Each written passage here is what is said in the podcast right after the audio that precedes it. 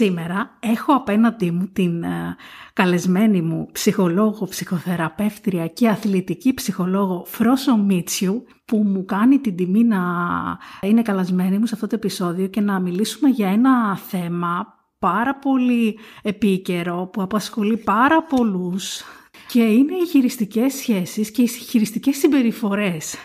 Χαίρομαι πάρα πολύ που είσαι εδώ πέρα Χριστίνα. Χαίρομαι πάρα πολύ που κάνουμε μαζί αυτό το podcast και που μέσα από όλα αυτά που θα πούμε ελπίζω έστω και μια πληροφορία που θα πάρει κάποιος να μπορεί να τον βοηθήσει και να γίνει η έξοδος του από μια σχέση η οποία τον έχει εγκλωβίσει. Γιατί υπάρχει λύση, το ζήτημα είναι να βρει κάποιος τις πληροφορίες που του χρειάζονται για να μπορέσει να ενώσει τις τελίτσες, όπως λέμε, να κάνει τη μεγάλη εικόνα και να μπορεί μετά να αναλάβει δράση για να φτιάξει τη ζωή του. Μου δίνεις τώρα φορμή να σε ρωτήσω, όπως είπες, ότι είναι εγκλωβισμός αυτή η σχέση, αυτές οι σχέσεις, αν όντως ο χειρισμός είναι εγκλωβισμός. Πράγματι.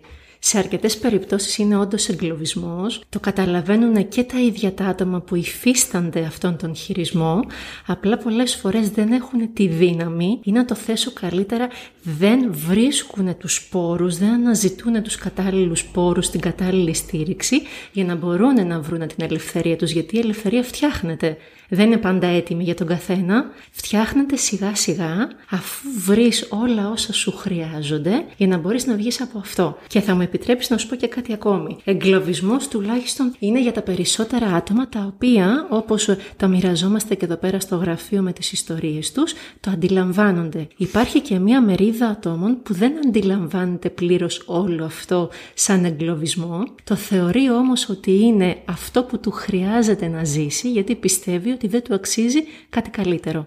Μάλιστα. Οπότε για πολλούς ανθρώπους μία χειριστική σχέση είναι μία σχέση που προσπαθούν να την αντέξουν γιατί πιστεύουν ότι δεν μπορούν να ζήσουν ή δεν τους αξίζει να ζήσουν μια καλύτερη σχέση από αυτή. Άρα αυτός είναι ένας λόγος που κάποιος εγκλωβίζεται όπως είπες στη χειριστική αυτή σχέση η οποία μπορεί να είναι σε οποιοδήποτε Είτε φιλικό, είτε επαγγελματικό, είτε προσωπικό, οικογενειακό φαντάζομαι. Φυσικά. Θέλω πριν συνεχίσουμε να πούμε γιατί συμβαίνει όλο αυτό και γιατί πραγματώνεται στη ζωή κάποιο αυτή η κατάσταση, γιατί φαντάζομαι ότι και η άλλη πλευρά έχει μια επιλογή και μια mm-hmm. ευθύνη σε όλο αυτό, στο οποίο εμπλέκεται. Χρειάζεται για όλες αυτές τις συμπεριφορές, ώστε να μπορέσουμε είτε να φύγουμε, είτε και να τις αναγνωρίσουμε και να, να βγούμε και να πάμε παρακάτω. Ενημέρωση και γνώση. Να πούμε λοιπόν τι είναι ο χειρισμός; Τι σημαίνει χειρισμός, τι σημαίνει χειρίζομαι κάποιον; Έχεις πολύ δίκιο και θα πω ότι παρόλο που μπορεί να φαίνεται αυτονόητο πολλές φορές, για πολλούς ανθρώπους δεν είναι ξεκάθαρο. Οπότε χαίρομαι διπλά που είσαι εδώ και το συζητάμε γιατί αρκετές φορές μία και μόνο πληροφορία μπορεί να δώσει τη σπίθα σε έναν άνθρωπο ναι. να βρει αυτό το φως στην άκρη του τούνελ. Πραγματικά. Έτσι λοιπόν ας βάλουμε εμείς εδώ πέρα σε έναν πιο απλό ορισμό ότι ο χειρισμός ή αλλιώς μια χειριστική συμπεριφορά είναι εκείνη η συμπεριφορά ενός ατόμου που θα προσπαθήσει να κάνει ό,τι περνάει από το χέρι του για να γίνει αυτό που θέλει. Ή να το θέσω λίγο διαφορετικά, θα προσπαθήσει να σε κάνει ό,τι θέλει ώστε να γίνει αυτό που χρειάζεται εκείνος για να καλύψει τις ανάγκες του. Ό,τι θέλει, δηλαδή ό,τι έχω ανάγκη να ακούσω, να, να βιώσω, ώστε να Καθένα μπορεί να την έχει και ήδη την αναγνώριση φαντάζομαι. Φυσικά, αλλά θέλω να κρατήσουμε ότι ένας άνθρωπος ο οποίος είναι χειριστικός και ασκεί αυτή τη χειριστική συμπεριφορά, μέσα του έχει πολλά άλλη τα θέματα. Αυτό που λες είναι πολύ σημαντικό γιατί σημαίνει ότι αυτός ο άνθρωπος, όπως είπες, δεν θέλει απλά να πετύχει κάτι μονάχα είναι και να καλύψει την αναγκη Καλύπτει την ανάγκη μέσα από αυτή τη δράση, μέσα από αυτή την ενέργεια. Την καλύπτει, απλά θα σου πω ότι στην πραγματικότητα αυτή η ανάγκη του δεν καλύπτεται ποτέ συνολικά ναι, και ναι, ολοκληρωτικά. Ναι. Γιατί από κάθε σχέση, όσο παρατείνεται αυτή η σχέση, θα ζητάει πάντα πολλά. Και αυτό είναι και κάτι που θα το πούμε και στη συνέχεια για κάποια χαρακτηριστικά που μπορούν να βοηθήσουν τους ανθρώπους. Αλλά αυτός ο άνθρωπος θα θέλει συνεχώς κάτι να καλύπτει, δεν θα είναι ποτέ ικανοποιημένος. Και οι ανάγκες του εν μέρη να καλυφθούν, πάλι κάτι θα ζητάει. Γι' αυτό και είπα πριν, δεν είναι απλά μια βασική ανάγκη. Είναι μια ακάλυπτη ανάγκη, ένα τράβο τραύμα με κάποιο τρόπο που και αυτός έχει και αυτό είναι πολύ σημαντικό όσους μας ακούνε να το κρατήσουν. Ότι ένας άνθρωπος που είναι χειριστικός έχει μέσα του πολλά άλυτα θέματα και γι' αυτό και ο άλλος που το υφίσταται χρειάζεται να καταλάβει ότι δεν είναι ο θεραπευτής του. Δεν είναι εκεί πέρα για να τον θεραπεύσει αν ο ίδιος ο άνθρωπος που ασκεί χειρισμό δεν θέλει να θεραπευτεί. Οπότε ας το κρατήσουμε λίγο ας αυτό. Ας το κρατήσουμε αυτό. Θέλεις λίγο προχωρώντας να μου πεις κάποιες από τις κύριες συμπεριφορές των ε, χειριστικών Ένα βασικό είναι ότι οι άνθρωποι αυτοί δεν θα είναι ειλικρινείς μαζί σου. Δεν θα σου ναι. πούνε την αλήθεια, θα πούνε την φιλτραρισμένη αλήθεια που τους ευνοεί εκείνους. Μην ξεχνάμε ότι αυτός ο άνθρωπος θέλει πάση θυσία να γίνει αυτό που εκείνος επιθυμεί. Γι' αυτό και θα βάλει όλα τα μέσα που χρειάζονται για να μπορεί να φτάσει στο δικό του προορισμό. Αυτό μπορεί να είναι να σου πει ψέματα, αυτό μπορεί να είναι να λειτουργεί με έναν τρόπο που θα είναι βασανιστικός για εσένα, μπορεί να υπάρχει βία, είτε συναισθηματική, να μιλάει άσχημα, να σε εκθέτει σε κόσμο, είτε να είναι σωματική, που όλοι νομίζω το καταλαβαίνουμε, να, το σώμα να πονά από έναν άνθρωπο, είτε Μπορεί να είναι και ηλεκτική που συνδέεται και με τη συναισθηματική που να μιλάει άσχημα και να μην σου επιτρέπει να νιώθεις καλά δίπλα του. Και αυτό είναι και ένα ακόμη στοιχείο ότι με έναν άνθρωπο και γενικά σε μια σχέση που δεν είναι καλή, ο άλλος, όχι αυτός που ασκεί χειρισμό, ο άλλος δεν είναι χαρούμενος. Και αν εδώ ναι. πέρα αυτοί που μας ακούνε, ρωτούσαμε, ερχόταν στην παρέα μας και ναι. ήταν εδώ πέρα, τι ωραία θα ήταν ναι. να τους είχαμε εδώ. Αν τους ρωτούσαμε, η σχέση σου είναι καλή, μπορεί πολύ γρήγορα ένας άνθρωπος να σου απαντήσει, όχι δεν είναι. Δεν χρειάζεται να, του δώσουμε τίτλο. Το δεν χρειάζεται να βάλουμε αν ο άλλος είναι χειριστικός. Ο καθένας μας ξέρει μέσα του αν ζει μια χαρούμενη σχέση ή δεν τη ζει. Άρα το κριτήριο είναι το πόσο καλά και χαρούμενοι αισθανόμαστε. Φυσικά. Πόσο καλά Είναι καμπανάκι αυτό. Πολύ σημαντικό. Αν, αν νιώθεις καλά, αν νιώθεις να είσαι ο εαυτός σου μέσα στη σχέση. Όταν λοιπόν δεν είσαι ο εαυτός σου και τι σημαίνει αυτό; Μπορεί να είναι ότι εσύ μέσα στη σχέση, αν είσαι σε μια σχέση με έναν χειριστικό άνθρωπο, μπορεί να φοβάσαι τι θα πεις. Γιατί αυτός ο άνθρωπος με το παραμικρό μπορεί να ενοχλείται, μπορεί να θυμώνει, μπορεί να, να ασκεί κάποια βία πάνω σου, μπορεί να μην σου μιλάει και αυτό είναι μια μορφή βία. Ναι. Σε κάθε περίπτωση όμως, σε αυτή την, τη σχέση μπορεί να νιώθεις μόνος και αυτό είναι πολύ σημαντικό. Ένας άνθρωπος νιώθει μοναξιά μέσα σε αυτή τη σχέση και μέσα σε αυτή τη σχέση δεν βιώνει σίγουρα ευτυχία. Δεν είναι ο εαυτός του. Καλύπτει τις ανάγκες του μέσα του, τις τις ρουφά θα έλεγα καλύτερα τις ανάγκες του. Έτσι όπως μου το περιγράφεις, μοιάζει σαν αυτοί οι άνθρωποι να μην έχουν καθόλου όρια. Όχι, δεν έχουν. Ναι. Και γι' αυτό και αν δοκιμάσεις να βάλεις κάποια όρια χωρίς να όμως να τα έχεις δουλέψει καλά μέσα σου, αυτοί οι άνθρωποι συνήθως θα κάνουν μια έκρηξη. Ναι. Γιατί δεν έχουν μάθει να ακούνε τα όχι. Ελέγχουν και το μυαλό αλλά και το συνέστημα. Τι ακριβώς ελέγχουν mm, τι ωραία ερώτηση μέσα από μένα. Εδώ. Ναι. Τι ωραία ερώτηση στην πραγματικότητα δεν έχουν ελέγξει πρώτα το δικό τους συνέστημα. Οπότε ναι. η κάθε χειριστική σχέση είναι μια προσπάθεια να ασκήσουν έλεγχο πρώτα μέσα τους και ύστερα έξω τους. Απλά επειδή πολλοί άνθρωποι το καταλαβαίνεις, δεν ασχολούνται με το μέσα τους, είναι πιο εύκολο να ασχοληθούν με κάποιον άλλον έξω, να νιώσουν ότι τον ελέγχουν, ναι. ότι του ασκούν κάποια και αυτό μετά σιγά σιγά επιφανειακά να θεωρηθεί ότι καλύπτουν κάτι εσωτερικό, κάτι δικό τους. Αλλά προσπαθούν σε κάθε επίπεδο να ασκήσουν έλεγχο. Και το θέμα είναι τι, ναι. θα, τι θα δεχτεί ο άλλος ναι, άνθρωπο. Ναι, ναι, και τα δύο δηλαδή να ελέγξουν και το μυαλό αλλά και το συνέστημα, την ψυχή σου. Την, την... Ιδίως το μυαλό. Ιδίως στο μυαλό. Ναι. Το συνέστημα είναι κάτι που θα αποφασίσει ο άλλος τι θα το κάνει. Θέλεις να μου πεις κάποιες χειριστικές συμπεριφορές που μοιάζουν αθώες και έχουν έτσι ένα όμορφο περιτύλιγμα και πιθανότατα να μην τις αντιλαμβανόμαστε; Ναι, ένα είναι αυτό που εγώ εδώ πέρα ονομάζω και το gaslighting, δεν υπάρχει στα εγχειρίδια της ψυχολογίας. Είναι μία από τις πιο χαρακτηριστικές συμπεριφορές που όταν ακούω τις ιστορίες των ανθρώπων μου λένε αυτό τώρα τι είναι; Τι είναι το gaslighting, είναι μια προσπάθεια του άλλου ανθρώπου να ασκήσει έλεγχο στο μυαλό σου κάθε φορά που σε αμφισβητεί ή σε κάνει να αμφιβάλλεις για αυτό που βλέπεις και για αυτό που καταλαβαίνεις. Βασανιστικό μοιάζει Πολύ αυτό. βασανιστικό. Είναι αυτό μαζί με τις άλλες δύο συμπεριφορές που θα σου μοιραστώ σήμερα έτσι σύντομα. Είναι από τις πιο επώδυνες γιατί έχει παρατηρηθεί από τις ιστορίες των ανθρώπων ότι λειτουργεί με κάποιο τρόπο πανομοιότυπα με έναν τραυματισμό. πονάει και το ίδιο το σώμα, δηλαδή σε αρκετούς ανθρώπους μπορεί να βγουν ψυχοσωματικά, όπως πονάει και η ψυχή. Στο gaslighting τι είναι στην ουσία; Μπορεί να λες κάτι και να σου λέει, μπορεί να σου πει κάτι, να σου πει ένα αστείο. Ωραία, να κάνει ένα χιούμορ.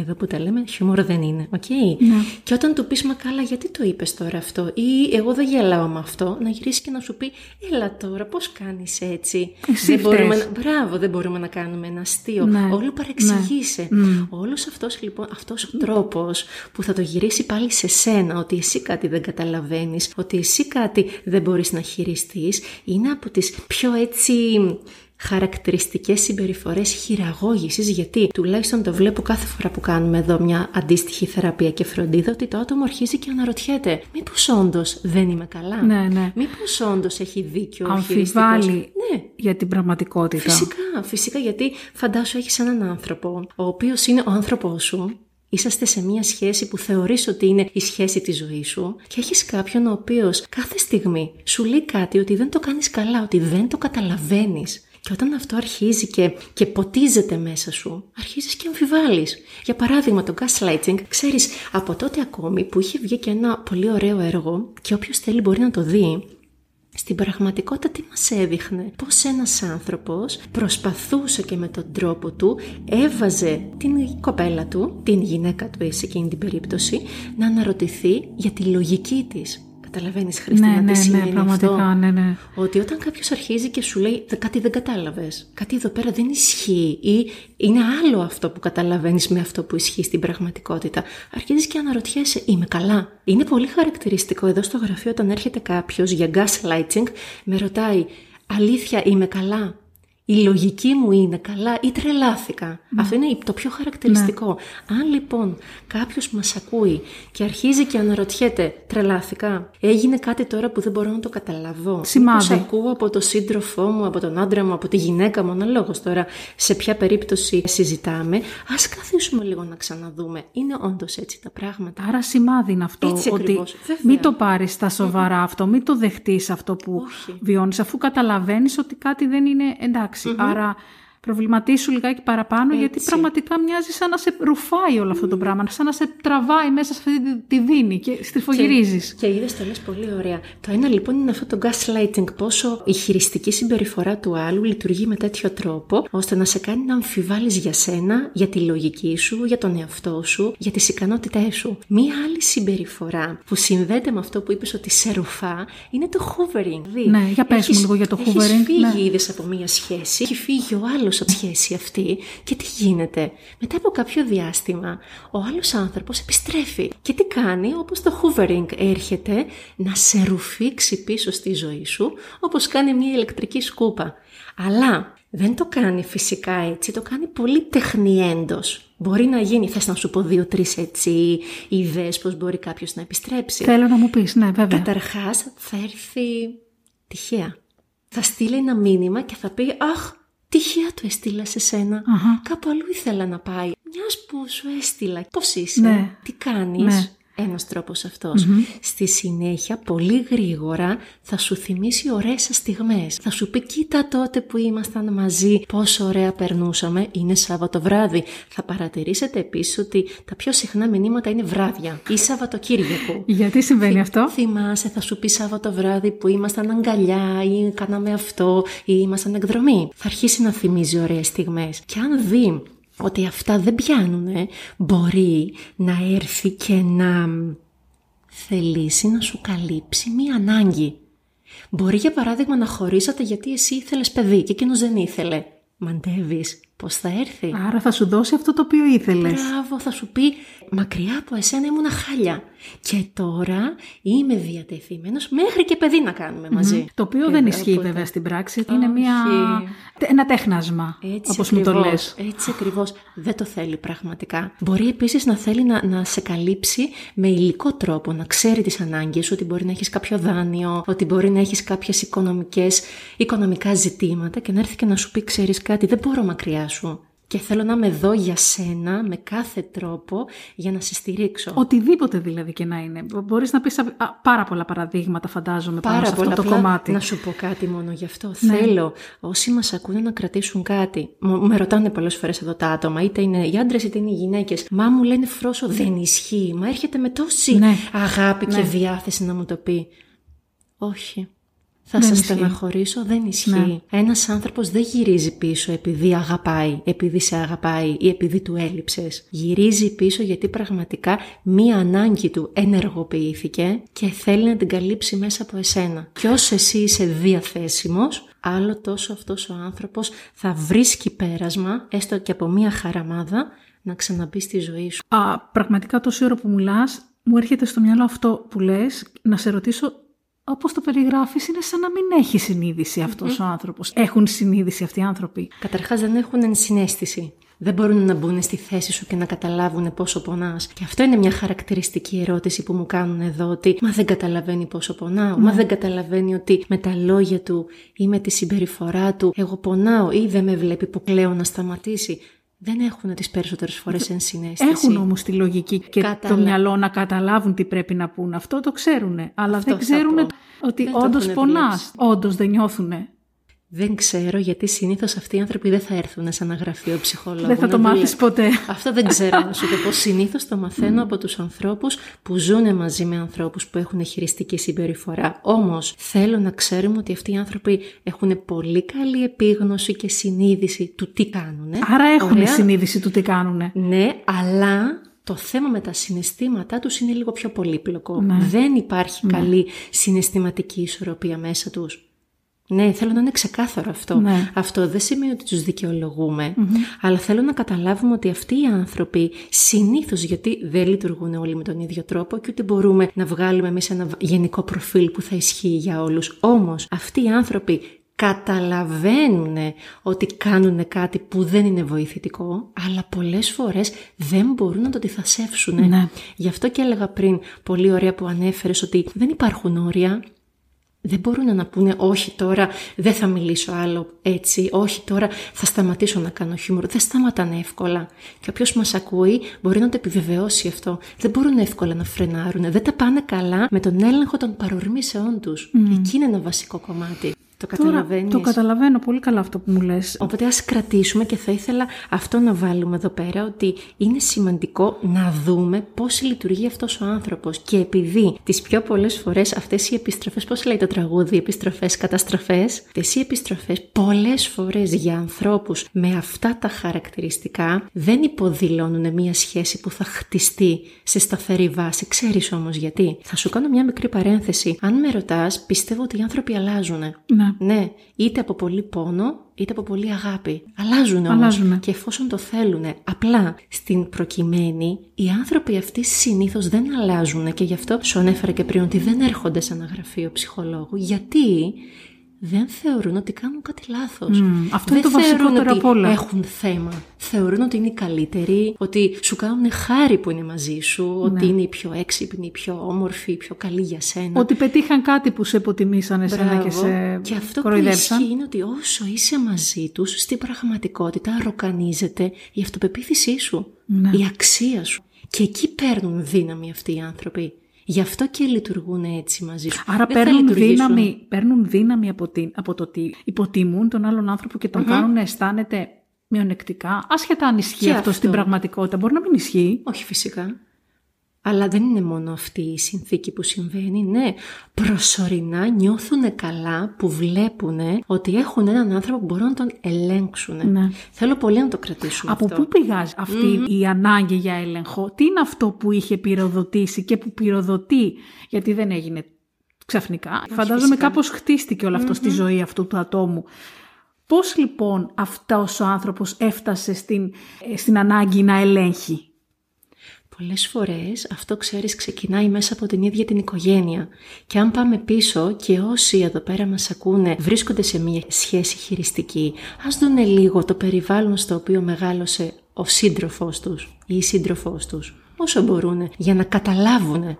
Όχι για να αξιολογήσουν, ούτε για να κρίνουν, αλλά για να καταλάβουν. Θα δούμε λοιπόν ότι τα πιο πολλά τραύματα όλων μας, όλοι μας έχουμε ένα τραύμα. Ναι, το λέω πάντα εδώ πέρα γιατί είναι πολύ σημαντικό να το καταλάβουμε. Όλοι μας έχουμε ένα μικρό τραύμα ή μεγάλο από την οικογένειά μας. Εδώ λοιπόν μιλάμε για μια κατάσταση που ο άνθρωπος αυτός που ασκεί χειρισμό κάπου δεν έχει καλύψει βασικές υπαρξιακές του ανάγκες. Μπορεί δηλαδή στην οικογένειά του να μεγάλωσε, να το πω καλύτερα, σε μια οικογένεια όπου δεν ένιωθε σημαντικός.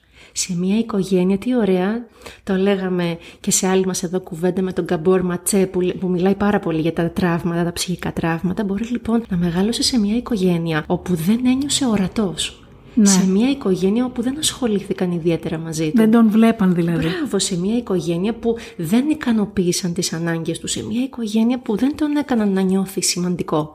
Και έτσι τι κάνει, προσπαθεί να ελέγξει ένα άλλο άτομο σε μία σχέση έτσι ώστε να νιώσει ότι προσωρινά αξίζει και ο ίδιος. Να νιώσει ότι μέσα από αυτή τη σχέση είναι κάποιος σημαντικός. Άρα νιώθει ότι δεν αξίζει. Φυσικά.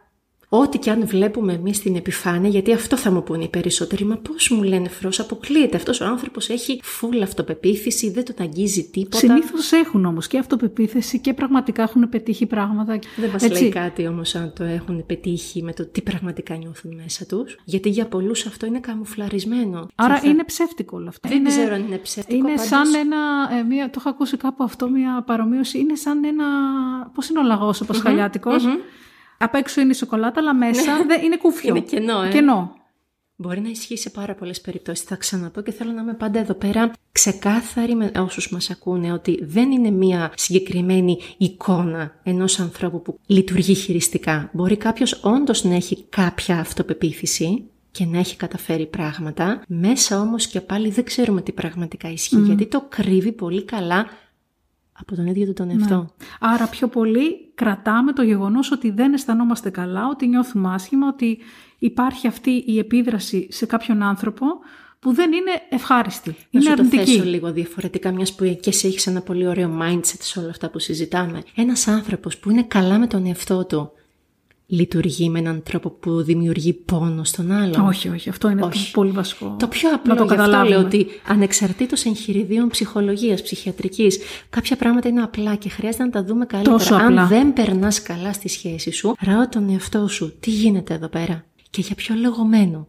Γιατί όσο μιλάμε για την πλευρά του ανθρώπου που είναι χειριστικός και που έχει τα δικά του τραύματα, άλλα τόσα τραύματα ή θέματα έχει και το άτομο που μένει σε μία σχέση. Θα πάμε τώρα σε αυτό το κομμάτι ευθύς αμέσως, μόλις μου πεις αν όντως αυτοί οι άνθρωποι προσπαθούν να επιβάλλουν τη δική τους εκδοχή της πραγματικότητας στους άλλους.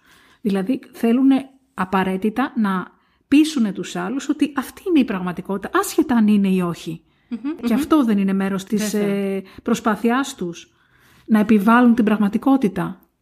Ναι, είναι ένα χαρακτηριστικό στοιχείο. Έχει να κάνει πολύ και με το gaslighting Ναι. που αναφέραμε πριν. Ναι. Ότι θέλει με, με οποιοδήποτε τρόπο να αποδυναμώσει τη δική σου πλευρά, τη δική σου οπτική και να ισχύει η δική του. Γιατί αλλιώς μπορεί να νιώθει ότι θα εξαφανιστεί. Μπορεί να νιώθει ότι δεν έχει πλέον επιρροή πάνω σου, ότι δεν έχει εξουσία πάνω σου. Ναι. Ξέρεις, για πάρα πολλούς ανθρώπους, ακόμα και στην πιο απλή εκδοχή, τους είναι σημαντικό να, να, με- να περνάει μόνο η δική τους η άποψη. Ακόμα και αν δεν έχουν δίκιο, αλλά θεωρούν ότι με αυτόν τον τρόπο ασκούν έλεγχο στους άλλους. Οπότε λοιπόν ναι, θέλουν να περνάει η δική τους η άποψη, αλλά όσο ο άλλος το δέχεται, στην πραγματικότητα διαιωνίζει αυτό το ζήτημα. Ναι. Υπάρχει ευθύνη και από την άλλη πλευρά. Πόσο χρόνο μπορεί να σου πάρει για να καταλάβεις ένα χειριστικό άτομο; Πολύ ωραίες ερωτήσεις μου κάνεις σήμερα. Χαίρομαι. Έχει να κάνει με το πότε θα αποφασίσει ένας άνθρωπος ότι αυτό που ζει δεν του ταιριάζει. Μπορεί να σου λένε οι γύρω σου ένα σωρό. Να σου λένε γιατί δεν το αξίζεις όλο αυτό που περνάς και να λες όχι. Ή να απομακρύνεσαι και αυτό είναι ένα στοιχείο. Ότι θα απομακρυνθείς από τους δικούς σου ανθρώπους. Ιδίως αυτούς που σου λένε την αλήθεια και η αλήθεια πονάει. Ναι, το ξέρουμε ναι, δεν όλοι. θέλεις να την ακούσεις. Ναι, γιατί την Πάντα, ξέρεις κάπου ναι. μέσα σου και απλά δεν θέλεις να την ξανακούσεις. Άρα λοιπόν έχει να κάνει με το πότε η ψυχούλα μας και το σώμα μας, επιμένω πάρα πολύ κάθε φορά γιατί η προσέγγιση μου εδώ είναι ολιστική και κοιτάω και το σώμα. Το υποτιμούμε πολλές φορές το σώμα μας. Δεν κοιτάμε τι μηνύματα μας δίνει και όμως πόσο σοφό είναι το σώμα μας. Κοιτάμε πολλές φορές το μυαλό, κοιτάμε πάρα πολλές φορές τις σκέψεις ή τα συναισθήματα και αγνοούμε το σώμα μας. Ναι. Θα δεις ότι όταν το σώμα μας αρχίζει να μας στέλνει μηνύματα, θα αρχίσουμε λίγο να σκεφτόμαστε τι έχει γίνει εδώ πέρα. Ναι. Και εκεί είναι η στιγμή που κάποιος θα αρχίσει να αναρωτιέται πώς είναι η ζωή του. Δεν ξέρω πόσο χρόνο θα του πάρει στον καθένα, είναι διαφορετικό το χρονικό διάστημα. Όμως θα σου πω ότι για μένα εκείνη η στιγμή, ακόμα και αν δεν κάνει άμεσα κάτι, είναι πολύ κομβική. Γιατί εκείνη τη στιγμή μπορεί να ακούσει το podcast που κάνουμε εμείς σήμερα. Σωστά. Μπορεί να δει κάποιο live, μπορεί να δει κάποιο βιντεάκι, μπορεί να ανοίξει ένα βιβλίο, μπορεί να ακούσει μια συζήτηση. Και Χριστίνα μου δεν είναι και έτσι λίγο ιδιαίτερο και όμορφο συνάμα ότι μπορεί να σου έχουν πει τα ίδια πράγματα ένα χρόνο πριν. Και εκείνη τη συγκεκριμένη στιγμή να ακούσεις κάτι και να πεις πω πω, τι κλικ μου έκανε τώρα. Αυτό κάτι μου λέει σήμερα για μένα. Αυτό είναι πάρα πολύ ελπιδοφόρο mm. καταρχάς που λες. Ισχύει Φυσικά. πάρα πολύ στην πράξη. Το έχω βιώσει και εγώ άπειρες Μμμ. φορές και το έχουν βιώσει και πάρα πολλοί άνθρωποι γύρω μας. Μπορεί πραγματικά να έχεις διαβάσει 100 βιβλία και να πετύχεις μπροστά σου ένα γνωμικό, να ακούσεις όπως λες ένα podcast, να διαβάσεις μια επιγραφή κάπου. Είναι σαν να γεμίζει το ποτηρι και γεμίζει, γεμίζει, γεμίζει και κάποια στιγμή λες όπα. Και είναι η στιγμή του καθενός βέβαια, όπως λες, που αποφασίζει ότι αυτό είναι το λεγόμενο φτάνει. Ως εδώ ήτανε. Αυτό για να γίνει προφανώς ο καθένας έχει το χρόνο του, τις ανάγκες του, τις ε, ιδιαιτερότητές του και είναι καλό να το πάρει το χρόνο του. Γιατί είναι καλό να γνωρίζει τι είναι αυτό το οποίο τον οδηγεί κιόλας προς τα Να εκεί. σου πω κάτι γι' αυτό έτσι πολύ ωραία που το έθεσες. Εδώ πέρα είναι πολύ σημαντικό να δούμε αυτό που εμείς στην ψυχολογία το ονομάζουμε και περιοριστική πεποίθηση. Υπάρχουν άνθρωποι γύρω μας, εγώ, εσύ, ο καθένας, που μπορεί να πούν ότι εγώ θα ανεχτώ μία συμπεριφορά μέχρι εδώ. Και μπορεί να υπάρχουν και άλλοι άνθρωποι που να πούνε ότι εγώ πρέπει να φτάσω στα πατώματα, να πιάσω πάτο και μόνο τότε θα σταματήσω να προσπαθώ για αυτή τη σχέση. Εδώ λοιπόν είναι κάτι που εξίσου είναι εξίσου σημαντικό για αυτά που συζητάμε σήμερα, μέχρι που ο καθένας έχει βάλει το δικό του σημείο που να πει ότι θα το προσπαθήσω ή θα το ανεχτώ μέχρι εδώ. Δεν είναι πάντα βοηθητικό για όλους το χρονικό διάστημα που επιλέγουν. Άλλες φορές κάποιοι το χρειάζονται γιατί τότε είναι η δική τους η φάση να τα σκεφτούν καλύτερα και να δράσουν. Κάποιες άλλες φορές όμως θέλω σε όσους μας ακούνε να αναρωτηθούν για ποιο λόγο το κρατάω τόσο για ποιο λόγο ενώ πονάω, ενώ μου έχουν πει γύρω μου τόσα πράγματα, για ποιο λόγο τόσο πολύ περιμένω. Θέλω λοιπόν να φτάσουμε στο, στο σημείο, σε αυτή την ερώτηση. Για ποιο λόγο δέχεται κάποιος το χειρισμό; Μμμ, τι όμορφο αυτό. Και το λέω όμορφο όχι προφανώς γιατί είναι κάτι, που, είναι κάτι που πονάει στους περισσότερους ανθρώπους και επίσης σέβομαι πάρα πολύ και τον κάθε έναν εδώ πέρα που μοιράζεται την ιστορία του και όσους μας ακούνε. Αλλά δεν είναι τόσο εύκολο. Ακούω πολλές φορές και μου λένε Φρόσο, μου λένε γύρω μου καλά ακόμη, αντέχεις, ακόμη είσαι εκεί, τι κάνεις, πότε θα ξυπνήσεις; Ναι. Και μου λένε οι ίδιοι άνθρωποι, ξέρεις πόσα βραδιά έχω ξενυχτήσει, έχω κλάψει, έχω πονέσει και δεν έχω βρει τη δύναμη να φύγω. Ναι. Και αυτό θέλω πρώτα να κρατήσουμε εδώ, ότι όντως δεν είναι κάτι τόσο απλό. Ναι. Για κάποιον που είναι απ' έξω μπορεί να το βλέπει πολύ απλό. Ναι. Για κάποιον που το ζει από μέσα είναι διαφορετικό. Είναι σαν αυτές τις περιπτώσεις τώρα με τα τελευταία δυσ- δυσάρεστα γεγονότα που ακούμε συνεχώς για την κακοποίηση που λένε αυτό το πράγμα ότι εντάξει και σε πολύ πιο σοβαρές περιπτώσεις γιατί δεν έφευγε. Είτε δεν είναι τόσο απλό όπως το λες. Ας κρατήσουμε λιγάκι αυτό και ας προβληματιστούμε πάνω σε αυτά τα ζητήματα. Γιατί δεν είναι τόσο απλό. Γιατί σου νομίζω πω. ότι όταν, όταν καταλάβουμε το μηχανισμό όπως Νομίζω και στην ψυχοθεραπεία αυτό δεν συμβαίνει. Έτσι, ακριβώς. Είναι, υπάρχουν επίπεδα κατανόησης. Υπάρχει ένα πρώτο σκαλοπάτι που καταλαβαίνεις τι γίνεται, ένα δεύτερο σκαλοπάτι πιο βαθύ και αυτά τα επίπεδα καθώς τα ανεβαίνεις φτάνεις στην δική σου εξέλιξη. Θα πω και κάτι σε αυτό. Για μένα είναι μια κομβική ερώτηση. Όχι να πω το γιατί μένεις, αλλά να πω τι σε κρατάει σε αυτή τη σχέση. Και αυτό θα ήθελα να είναι η ερώτηση Ναι. σε όσους Ναι. μας ακούνε. Τι σε κρατάει, όχι όμως για να απολογηθεί κάποιος, αλλά για να το πει στον εαυτό του μέσα του, στην Θέλεις να ψυχούλα μου του. πεις Τι, σε κρατάει; Έχεις δει εσύ από τη δική Αυτό. σου εμπειρία ότι σε κρατάει εκεί; Τι σε κρατάει; Από τη δική μου εμπειρία εδώ πέρα θα σου έλεγα καθώς έχω και πάρα πολλές ιστορίες ανθρώπων που τα δουλεύουμε αυτά ένα βασικό κομμάτι είναι ότι υπάρχει ο φόβος της μοναξιάς Για πάρα πολλούς ανθρώπους μου λένε πού να πάω και τι θα κάνω μετά και τι θα ζήσω; Ρωτάω, περνάς καλά, όχι. Είναι μια σχέση η οποία σε γεμίζει, όχι. Ναι. Για ποιο λόγο λοιπόν είσαι εκεί, τι σε κρατάει, μετά πώς θα είναι τα πράγματα, θα είναι καλύτερα; Μήπως θα είναι χειρότερα; Ο φόβος μπορεί να μην είναι πραγματικά έτσι, αλλά ο φόβος της μοναξιάς παίζει έναν σημαντικό ρόλο σε κάποιους για να παραμένουν σε μια χειριστική σχέση. Δεύτερον, έχει να κάνει το κομμάτι της αυτοπεποίθησης. Πολλές φορές, αν εγώ δεν πιστεύω στον εαυτό μου και δεν πιστεύω ότι είμαι ένα αξιόλογο άτομο που δίνω αγάπη, αυτό με κάνει να θεωρώ ότι αυτό που έχω είναι αυτό που μου αξίζει. Ναι. Αυτό που έλεγα και λίγο στην αρχή. Και θα έλεγα και πάλι ότι σε αυτές τις περιπτώσεις θέλω να καθίσουμε και να δούμε όταν για παράδειγμα μπορώ και δίνω τόση αγάπη αν με επιτρέπεις λίγο τον όρο, στον λάθος άνθρωπο, πόση αγάπη άραγε μπορώ να δώσω στον σωστό άνθρωπο. Ναι, κάνοντας τη σωστή επιλογή. Αυτό, εκεί που υπάρχει αυτό το κομμάτι με την αυτοπεποίθηση, λέω συχνά αυτό. Όταν ένας άνθρωπος έχει υποστεί μια χειριστική σχέση και έχει δώσει αγάπη, γιατί πιο πολλοί δίνουν αγάπη. Για μένα αυτό είναι κάτι ουσιαστικό, ότι όσο μένεις εκεί δίνεις αγάπη. Και γι' αυτό Δίνεις την πληγώνεσαι. παρουσία σου ακριβώς. Πιθανότατα και πονάς μετά, έτσι δεν είναι; Βέβαια, Γιατί δίνεις λες, το μα, χρόνο μα δεν σου. κατάλαβε αυτό. Μμμ. Και όμως δεν κατάλαβε. Ένα λοιπόν δεύτερο είναι η χαμηλή αυτοπεποίθηση. Ένα τρίτο είναι πάλι θα το πάω στο κομμάτι με την οικογένεια ότι αν εγώ δεν έχω βιώσει, δεν έχω καλύψει κάποια βασική μου ανάγκη ότι ο γονέα είναι εκεί για μένα, έλα λίγο να το πάρουμε πολύ απλά. Ένα μωράκι νιώθει, δεν έρχεται, ξέρεις, στον κόσμο δεν έρχεται κανένας ασφαλής. Δεν νιώθει κανένας ασφάλεια. Πώς παίρνουμε την ασφάλεια όταν έρχεται η μαμά μας και μας ταΐζει, όταν κλαίμε. Όταν έρχεται κάποιος, ο μπαμπάς μας ή οποιοδήποτε μας φροντίζει και μας παίρνει αγκαλιά. Έτσι χτίζεται το αίσθημα της ασφάλειας. Και σιγά σιγά, μεγαλώνοντας, αυτό το αίσθημα γιγαντώνεται και δυναμώνει. Αν λοιπόν εγώ είμαι ένα άτομο που δεν πήρα δεν καλύφθηκαν οι βασικές μου ανάγκες από εκείνη την ηλικία και όχι μόνο ως μωράκι. Και μετέπειτα στην παιδική ηλικία, στην εφηβική ηλικία αυτό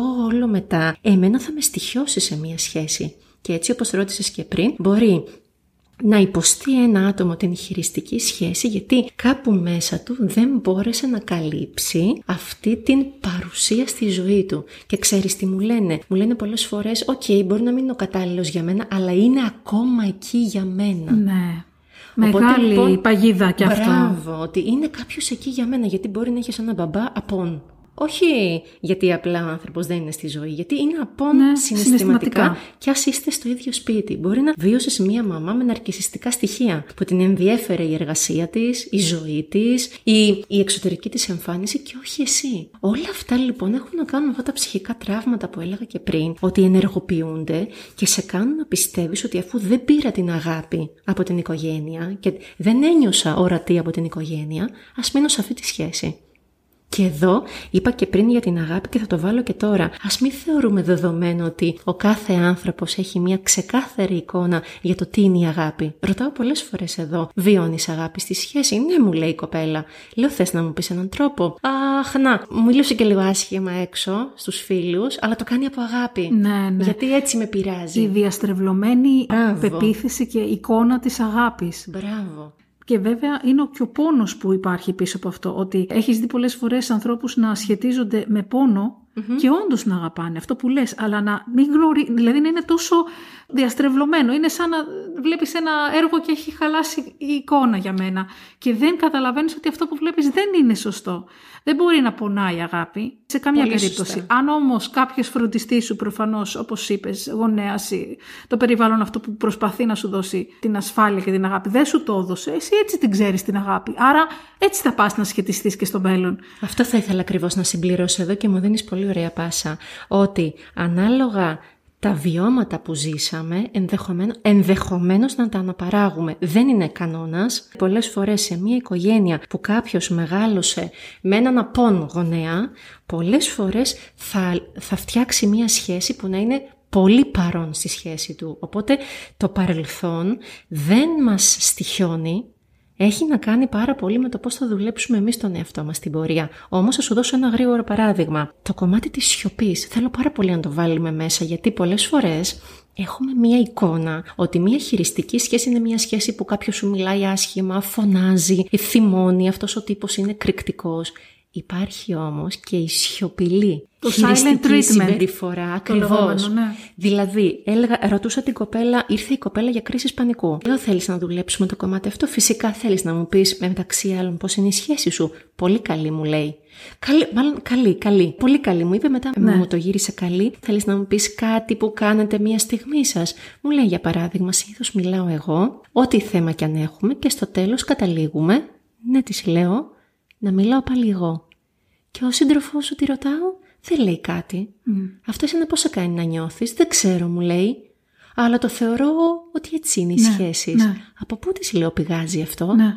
Γιατί μου λέει έτσι έκανε και ο μπαμπάς μου. Μμ. Οπότε λοιπόν εδώ είναι ακόμη ένα κομμάτι το να δούμε τι μοτίβο πήραμε από την οικογένειά μας, Ναι.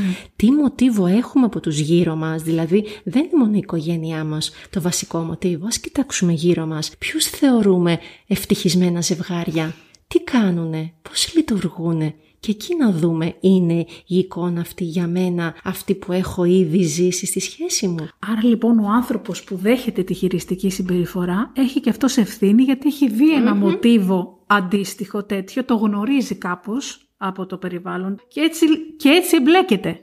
Σωστά; Να σου πω κάτι Χριστίνα μου. Θεωρώ ότι μια πολύ μεγάλη ευθύνη έχει το άτομο που ε, λειτουργεί χειριστικά, την μεγαλύτερη όμως ευθύνη, και το λέω με, με αισιόδοξο τρόπο εδώ, Ναι. τη μεγαλύτερη ευθύνη έχει ο άνθρωπος Ναι. που το δέχεται. Ναι, ναι, Γιατί πω, πω, αυτό πρέπει να το τονίσουμε Και για- με, με ακριβώς. μεγάλα γράμματα θα ήθελα κόκκινα. έτσι να το βάλουμε και κεφαλαία. μπει- ναι, μπράβο. Και θέλω αυτό να είναι και αυτή η χαραμάδα που θα μπει το Αισιοδοξίας, φως ναι. ακριβώς και η ελπίδα σε όλα αυτά ότι κανένας δεν έχει δύναμη επάνω μας αν εμείς δεν του το επιτρέψουμε. Κανένας δεν μπορεί να συνεχίζει να μας κάνει κακό και να μας πονάει αν εμείς δεν του δώσουμε χώρο και χρόνο στη ζωή Ναι. μας. Και το λέω πολύ ωραία και εμένα έτσι που μοιράζομαι και στα social media. Ναι. Λέω πολλές φορές πρόσεχε, να προσέχεις τι ανέχεσαι Ναι. γιατί έτσι μαθαίνεις τους άλλους πώς να σου συμπεριφέρονται. Ναι, ναι, ναι, ναι. Όταν θα αρχίσεις να κλείνεις πόρτες Ναι.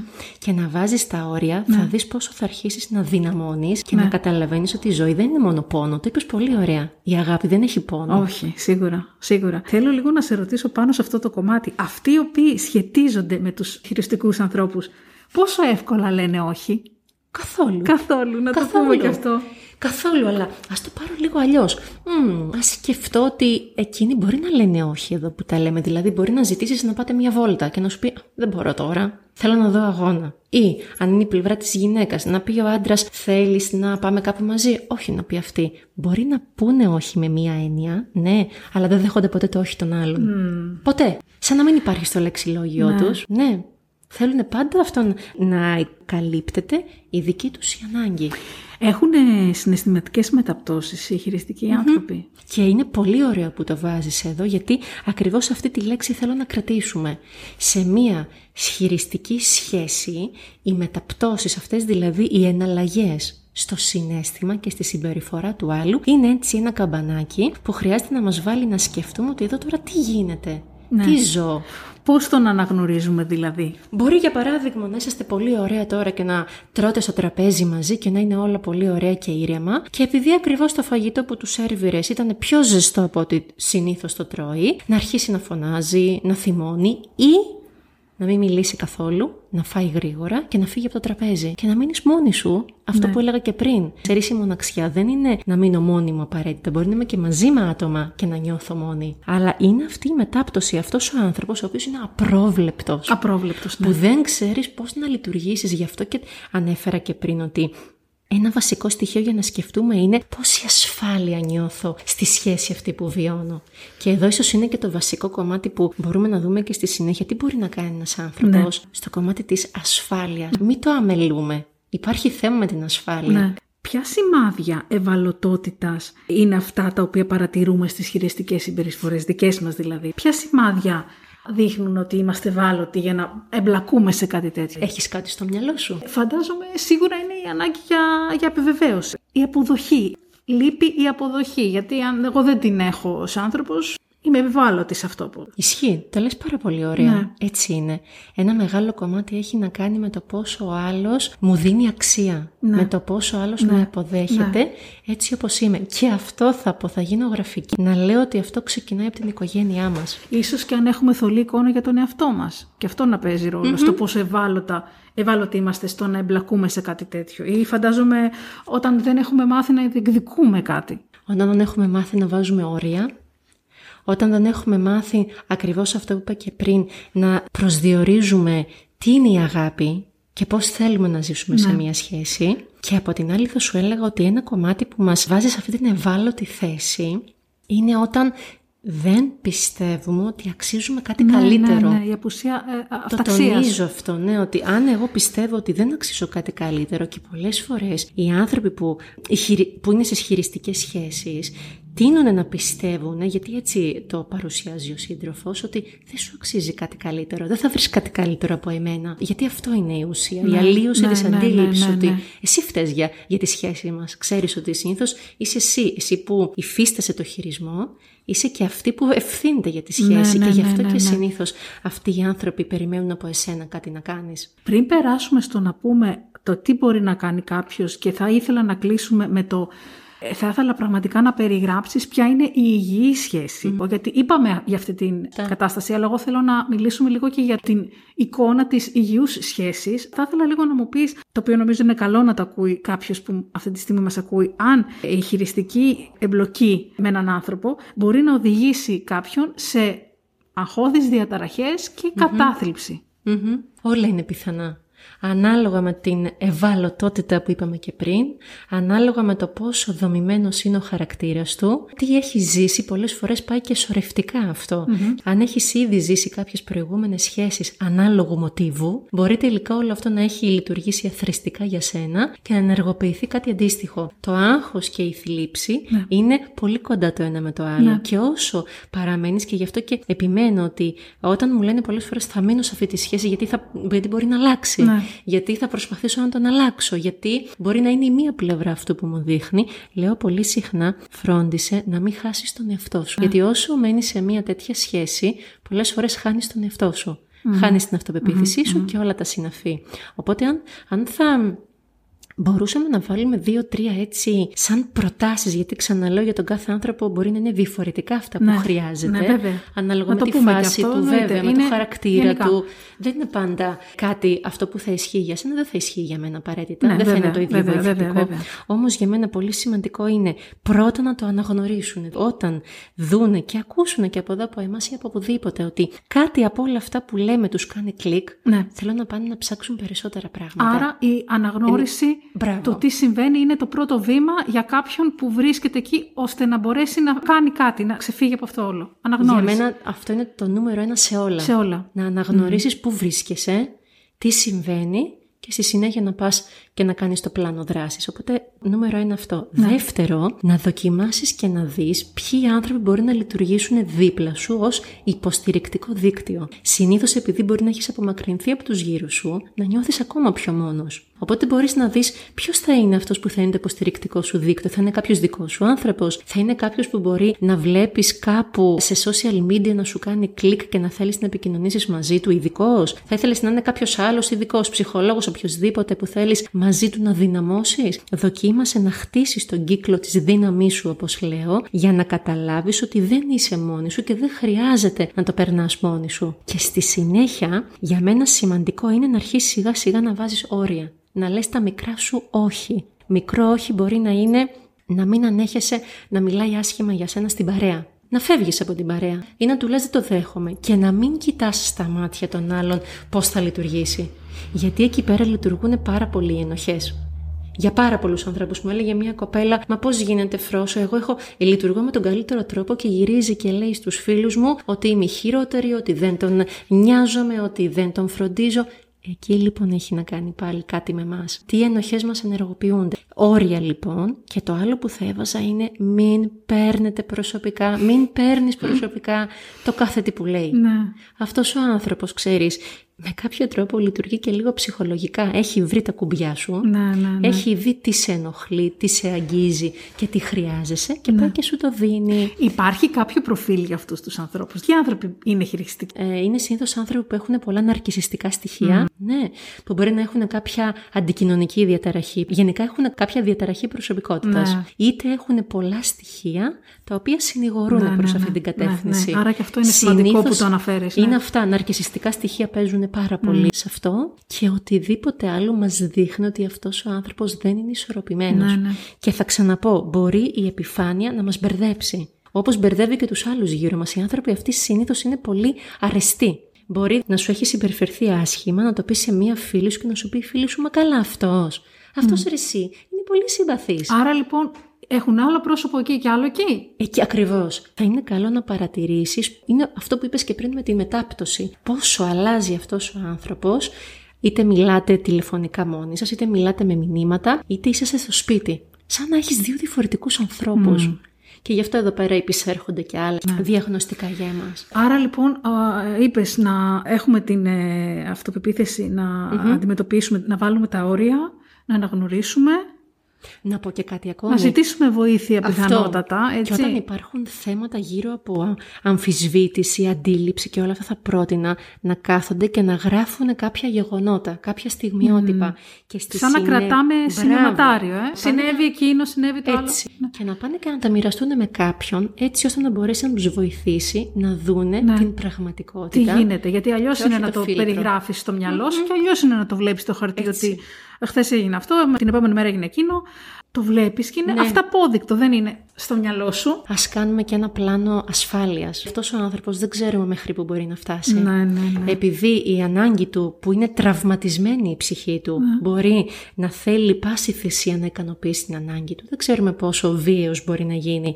Θα ήθελα λοιπόν, αν κάποιο άτομο που μας ακούει το βιώνει αυτό και υπάρχουν στιγμές που μπορεί να φοβάται για τη ζωή του, ακόμα και το πιο απλό να την χτυπήσει, να τον χτυπήσει, θέλω να κάνει ένα πλάνο ασφάλειας. Δηλαδή, με ποιον μπορεί να επικοινωνήσει, ποιο είναι ένα τηλέφωνο που μπορεί να πάρει, που μπορεί να έρθει άμεσα και να βοηθήσει, τι μπορεί να κάνει για να νιώσει ότι προστατεύεται μέσα στο ίδιο του το σπίτι, ποιο τηλέφωνο μπορεί να πάρει από κάποια υπηρεσία για να νιώσει ότι υπάρχει ασφάλεια; Πάω στην ασφάλεια. Θέλω πάρα πολύ να κρατήσουμε όλοι εδώ ότι όσο νιώθω ασφαλής, τόσο καλύτερα μπορώ να βρω την πόρτα εξόδου από αυτό το οποίο ζω. Αυτό είναι ένα πολύ μεγάλο και σημαντικό μήνυμα που έχουμε να πούμε και να ακούσουν όλοι.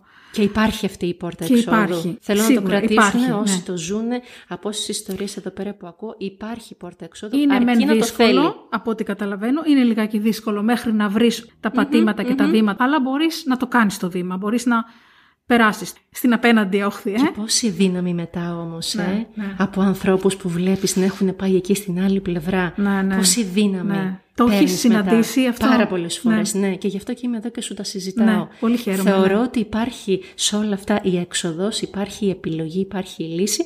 Θέλουν δύο πράγματα. Το ένα, να το θέλεις, και όταν λέω να το θέλεις εννοώ αφού αναγνωρίσεις τι συμβαίνει, να αποφασίσεις να το αλλάξεις, αυτό εννοώ να το θέλεις. Ναι.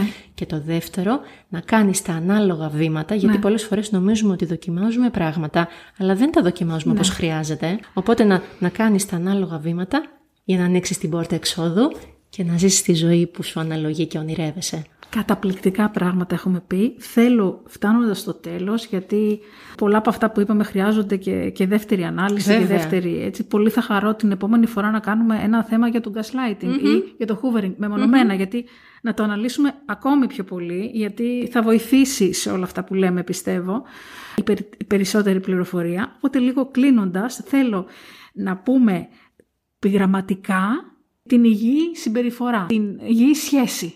Θα ξεκινήσω και θα πω ότι για μένα μία υγιή σχέση είναι η σχέση εκείνη όπου νιώθεις ότι είσαι ο εαυτός σου, χωρίς να χρειαστεί να σκεφτείς τι θα πεις, αν θα παρεξηγηθεί, προφανώς μιλάμε πάντα στα πλαίσια του σεβασμού, ναι, που δεν θα σκεφτείς αυτό που είπα αν θα παρεξηγηθεί, που θα είσαι ο εαυτός σου, που θα νιώθεις όμορφα με τον εαυτό σου, θα νιώθεις επαρκής, θα νιώθεις ότι ο άλλος άνθρωπος αναγνωρίζει την αξία σου σου μιλάει όμορφα, σε θαυμάζει, πόσο σημαντικό να είσαι σε μια σχέση που θαυμάζεις τον άλλον και σε θαυμάζει και εκείνος, που σε φροντίζει.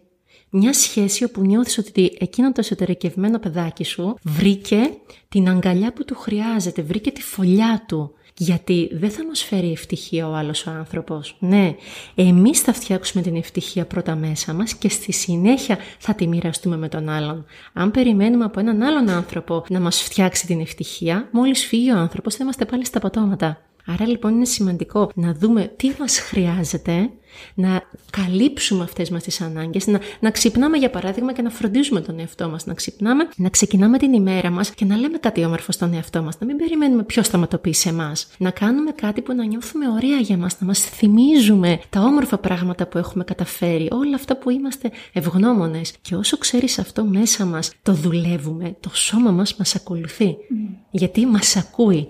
Και γι' αυτό λέω και πάλι, μην ξεχνάμε το σώμα μας σε όλα αυτά. Το σώμα μας ακούει. Όταν λοιπόν αυτά όλα τα φτιάχνουμε, χτίζουμε πιο καλές σχέσεις στην πορεία. Γιατί μπορούμε να υποστηρίξουμε ένα τον άλλον. Και κάτι ακόμη θα έλεγα για τις σχέσεις αυτές ότι σε μία ειρηνική σχέση, σε μία ομαλή σχέση, ο καθένας έχει χρόνο και χώρο για να ανθίσει. Για μένα είναι πολύ σπουδαίο. Υπέροχο. Γιατί το θέμα δεν είναι να μείνεις πίσω για να είσαι καλά σε μια σχέση. Είναι να προχωρήσεις τη ζωή σου μαζί με τον άλλον ναι, και να ανθίσετε. Θέλω να κλείσουμε με αυτό το μήνυμα. Σε μία ειρηνική σχέση υπάρχει χώρος για να ανθισεις Ναι. Φρόσο μου, σε ευχαριστώ πάρα πολύ. Και Νομίζω ότι είπαμε πολύ, πολύ σημαντικά πράγματα. Εύχομαι ότι καλύτερο. Σε ευχαριστώ πάρα πολύ.